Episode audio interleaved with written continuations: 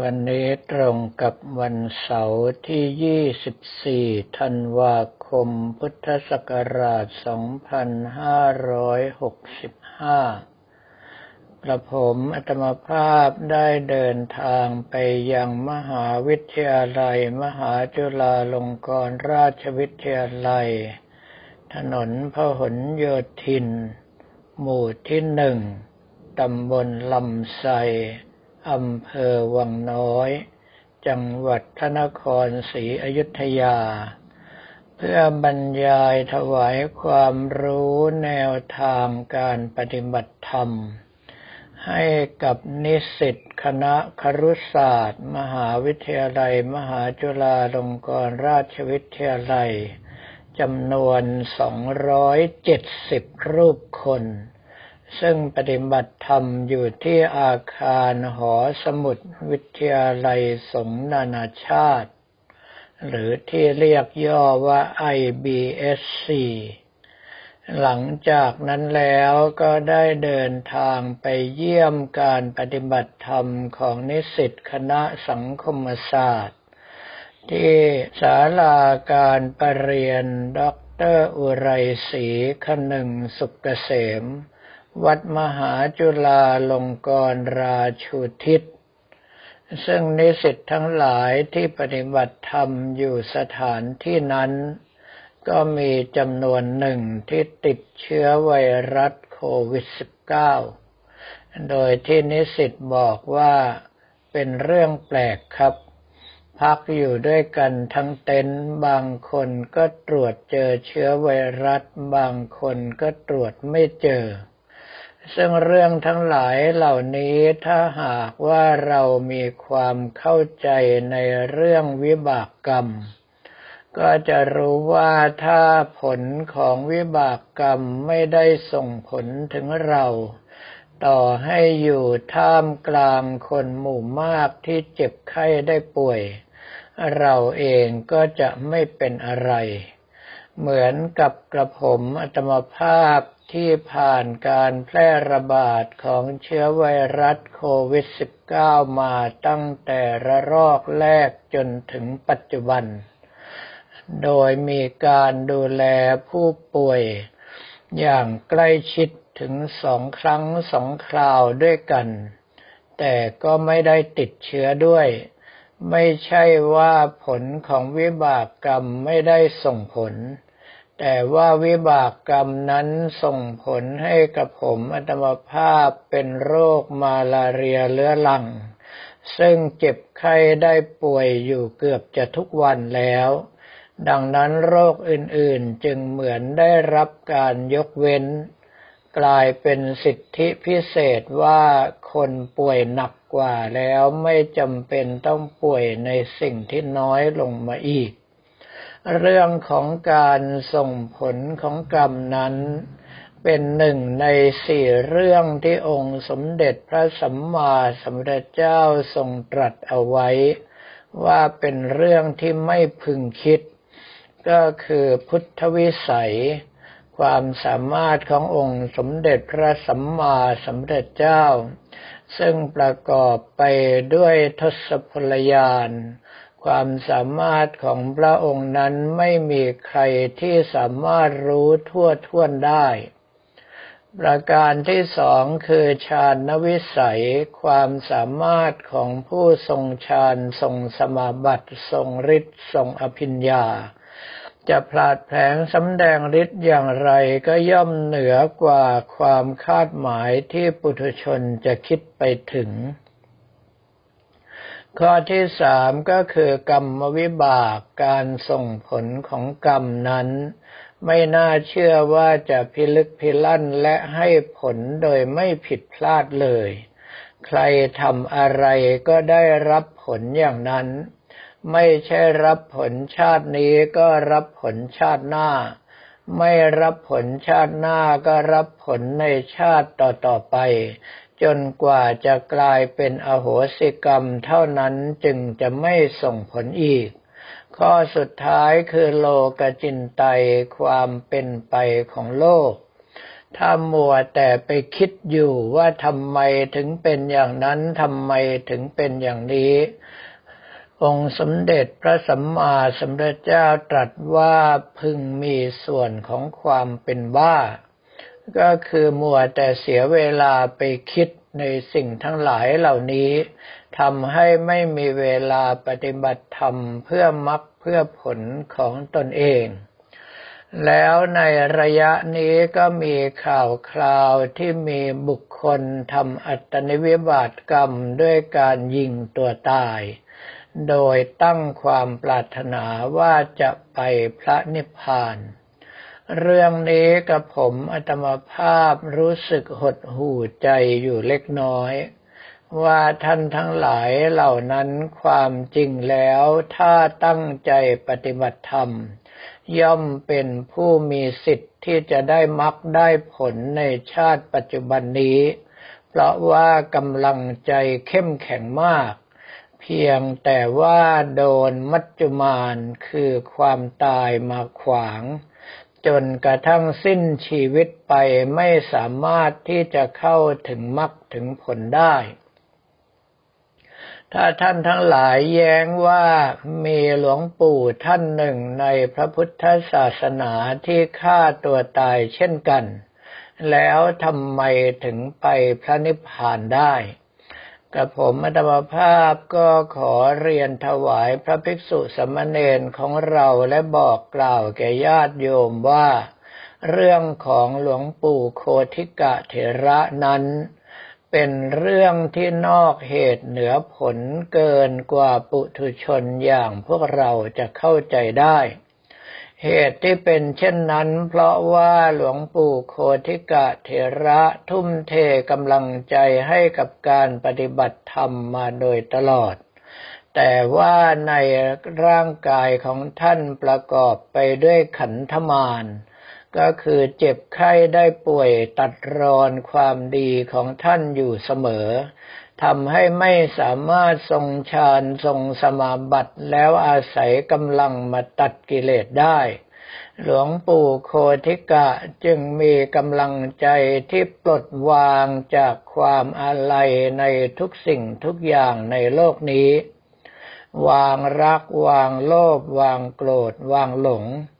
วางแม้กระทั่งอัตภาพร่างกายที่หาความดีไม่ได้ แล้วใช้มีดโกนเชือดคอมรณภาพไปกำลังใจของท่านแน่วแน่มั่นคงไม่แปรผัน อยู่กับการไม่ต้องการร่างกายนี้ไม่ต้องการเกิดมาในโลกนี้ ท่านจึงสามารถพ้นจากกองทุกข์ไปสู่พระนิพพานได้ เรื่องนี้แม้แต่พญามารก็ไม่เชื่อ เมื่อมากราบเรียนองค์สมเด็จพระสัมมาสัมพุทธเจ้าว่าโคทิกะนั้น ตกอยู่ในเงื้อมมือของเราแล้ว องค์สมเด็จพระประทีปแก้วตรัสว่าปาปิมะดูก่อนมารผู้เป็นบาป โคทิกะบุตรของเรานั้นพ้นจากเงื้อมมือของเธอแล้วพยามารไม่เชื่อจึงตะเวนหาไปทั้งสี่ทิศ ไม่ว่าจะขึ้นบนลงล่างอย่างไรก็ไม่สามารถที่จะหาดวงจิตของพระโคทิกะเถระได้พบ เพราะว่าพระโคทิกะเถระนั้น ท่านหลุดพ้นจากภพภูมิทั้งปวงไปสู่พระนิพพานเสียแล้ว ดังนั้นใครก็ตามถ้าคิดว่าสามารถวางกำลังใจได้แบบพระโคทิกะเถระ ก็ขอให้เข้าใจว่าท่านกำลังเป็นมิจฉาทิฏฐิแล้ว พระโคทิกะเถระนั้นตัดร่างกายอย่างแท้จริงไม่ปรารถนาอีกแล้ว แต่ว่าท่านทั้งหลายนั้นส่วนใหญ่แล้วกำลังใจประกอบไปด้วยความเศร้าหมอง อยากที่จะพ้นไปจากร่างกายนี้ พระโคติกาเทระนั้นท่านไม่ได้มีความอยากใด ๆ ทั้งปวงหลงเหลืออยู่ บุคคลที่อยากตายกับผมมัตมภาพขอยืนยันว่าไม่ใช่เรื่องดี เนื่องเพราะว่าบุคคลที่ปฏิบัติถึงจริง ๆ นั้นไม่ใช่บุคคลที่อยากตาย แต่พร้อมที่จะตายอยู่เสมอ เป็นบุคคลผู้มีราตรีอันเจริญ ก็คือเป็นผู้ไม่ประมาทในการปฏิบัติธรรม พร้อมอยู่เสมอถ้าหากว่าความตายมาถึง ไม่ได้ดิ้นรนเสาะแสวงหาความตาย แต่ก็ไม่ได้หวั่นเกรงความตาย ดังนั้นท่านทั้งหลายที่ปฏิบัติธรรมไปถึงระดับที่อยากตาย อย่าคิดว่าเป็นเรื่องที่ดีเป็นเรื่องที่ถูกต้อง เพราะว่าสามารถหลงผิดเป็นมิจฉาทิฏฐิได้ง่ายที่สุด การที่เราจะอยู่หรือว่าจะตายนั้นต้องขึ้นอยู่กับอายุไขขึ้นอยู่กับบุญกับกรรมและอาหารต่างๆ หลายประการประกอบกัน ไม่ใช่เรื่องที่เราคิดอยากจะตายก็ตายได้ แล้วขณะเดียวกันกำลังใจที่แสวงหาความตายแล้วประกอบไปด้วยความเศร้าหมอง เพราะว่าทุกโทษทั้งหลายทั้งปวงที่เราเห็นอยู่นั้น เราไม่ได้สลัดตัดทิ้งไป หากแต่ว่าเราไปแบกทุกข์เอาไว้แล้วอยากจะไปพ้นจากความทุกข์ ในเมื่อเป็นเช่นนั้นก็แปลว่าเราวางกำลังใจผิด โอกาสที่จะลงสู่อบายภูมิจึงมีสูงมาก เรื่องทั้งหลายเหล่านี้ถ้าพูดไปหลายท่านที่กำลังใจไม่ถึงกำลังปัญญาไม่ถึง อาจจะฟังแล้วไม่เข้าใจ มีการเถียงอีกว่าพระโคติกะเถระท่านทำได้เราก็ต้องทำได้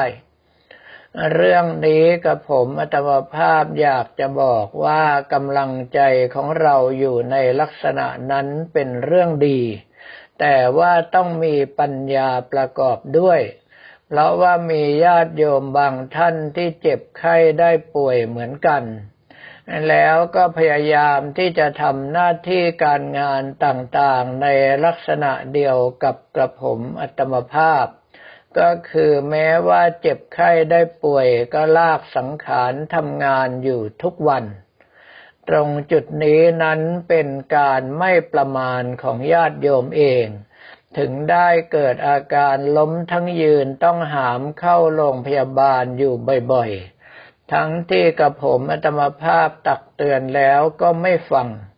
เพราะว่ากับผมอัตมภาพนั้นเป็นบุคคลที่รู้ตัวเร็ว ทันทีที่รู้ว่าสภาพร่างกายนี้ไม่ไหวแล้วก็จะพักทันที เมื่อพักจนมีกำลังเพียงพอก็ทำหน้าที่ของตนเองใหม่ เพียงแต่ว่าบุคคลที่อาศัยการพักในสมาธินั้น สามารถที่จะฟื้นตัวได้เร็ว จึงเหมือนอย่างกับว่าไม่มีการพักทำงานตลอดเวลาอยู่ทั้งวัน แต่ว่าท่านทั้งหลายที่ทำไม่ได้ในตรงจุดนี้ เมื่อถึงเวลาทุ่มเทใช้จนกระทั่งกำลังกายของตนเองหมดไป ไม่สามารถที่จะประคองร่างกายอยู่ได้ ต่อให้กำลังใจดีแค่ไหนเราก็ไปไม่รอด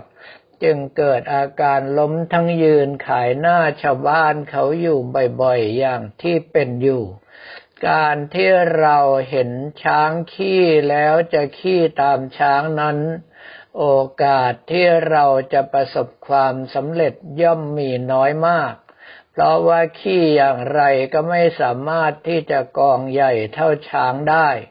โดยเฉพาะในเรื่องของการปฏิบัติธรรมเพื่อความหลุดพ้น เป็นสภาวะปัจจตังที่ไม่สามารถอธิบายด้วยภาษามนุษย์ให้เข้าใจทราบซึ้งได้ เพราะว่าสภาวะธรรมนั้นเป็นเรื่องที่ละเอียดเกินกว่าคำพูดหรือตัวหนังสือจะอธิบายได้ บาลีจึงใช้คำว่าปัจจตังเวทิตโพวินยูหิบุคคลผู้ที่ปฏิบัติแล้วเท่านั้นที่จะรู้ได้เฉพาะตน ไม่ใช่คิดว่าหลวงปู่โคติกะท่านทำได้เราก็ต้องทำได้ ไม่ใช่คิดว่าหลวงพ่อเล็กวัดท่ากระหนุนทำได้เราก็ต้องทำได้ บุคคลที่คิดในลักษณะอย่างนี้ถ้าหากว่าพลาดพลั้งไป ลงไปสู่อบายภูมิก็นับว่าเสียชาติเกิดไปอีกนาน เพราะว่าเมื่อเราลงสู่อบายภูมิแล้วกรรมต่างๆที่สร้างมาก็จะมาสนองโดยพร้อมเพรียงกัน ทำให้เราต้องรับทุกข์รับโทษอยู่จนกว่าจะเหลือเพียงเศษกรรมเล็กน้อยจึงจะหลุดพ้นขึ้นมา แต่ก็ยังต้องอยู่ในแดนของเปรตบ้าง อสุรกายบ้าง สัตว์เดรัจฉานบ้าง ถ้าเกิดเป็นมนุษย์ก็ต้องแบกความทุกข์ยากลำบากกว่าคนอื่นเขา กว่าที่จะได้เป็นมนุษย์ที่มีชีวิตพอจะมีความสุขความสบาย มีเวลาให้ปฏิบัติธรรมได้บ้างก็เป็นเรื่องที่ยากเหลือแสน ดังนั้นใครที่คิดจะเรียนแบบหลวงปู่โคติกะก็ดี เรียนแบบกับผมอัตมภาพก็ตาม โปรดดูกำลังของตนเองด้วย ช้างแบกข้าวสารหนึ่งกระสอบไม่รู้สึกเลยว่าหนัก แต่มดถ้าหากว่าโยนข้าวสารให้หนึ่งกระสอบก็มีแต่ตายสถานเดียว วันนี้ก็ขอเรียนถวายพระภิกษุสมมเนรของเราและบอกกล่าวแก่ญาติโยมแต่เพียงเท่านี้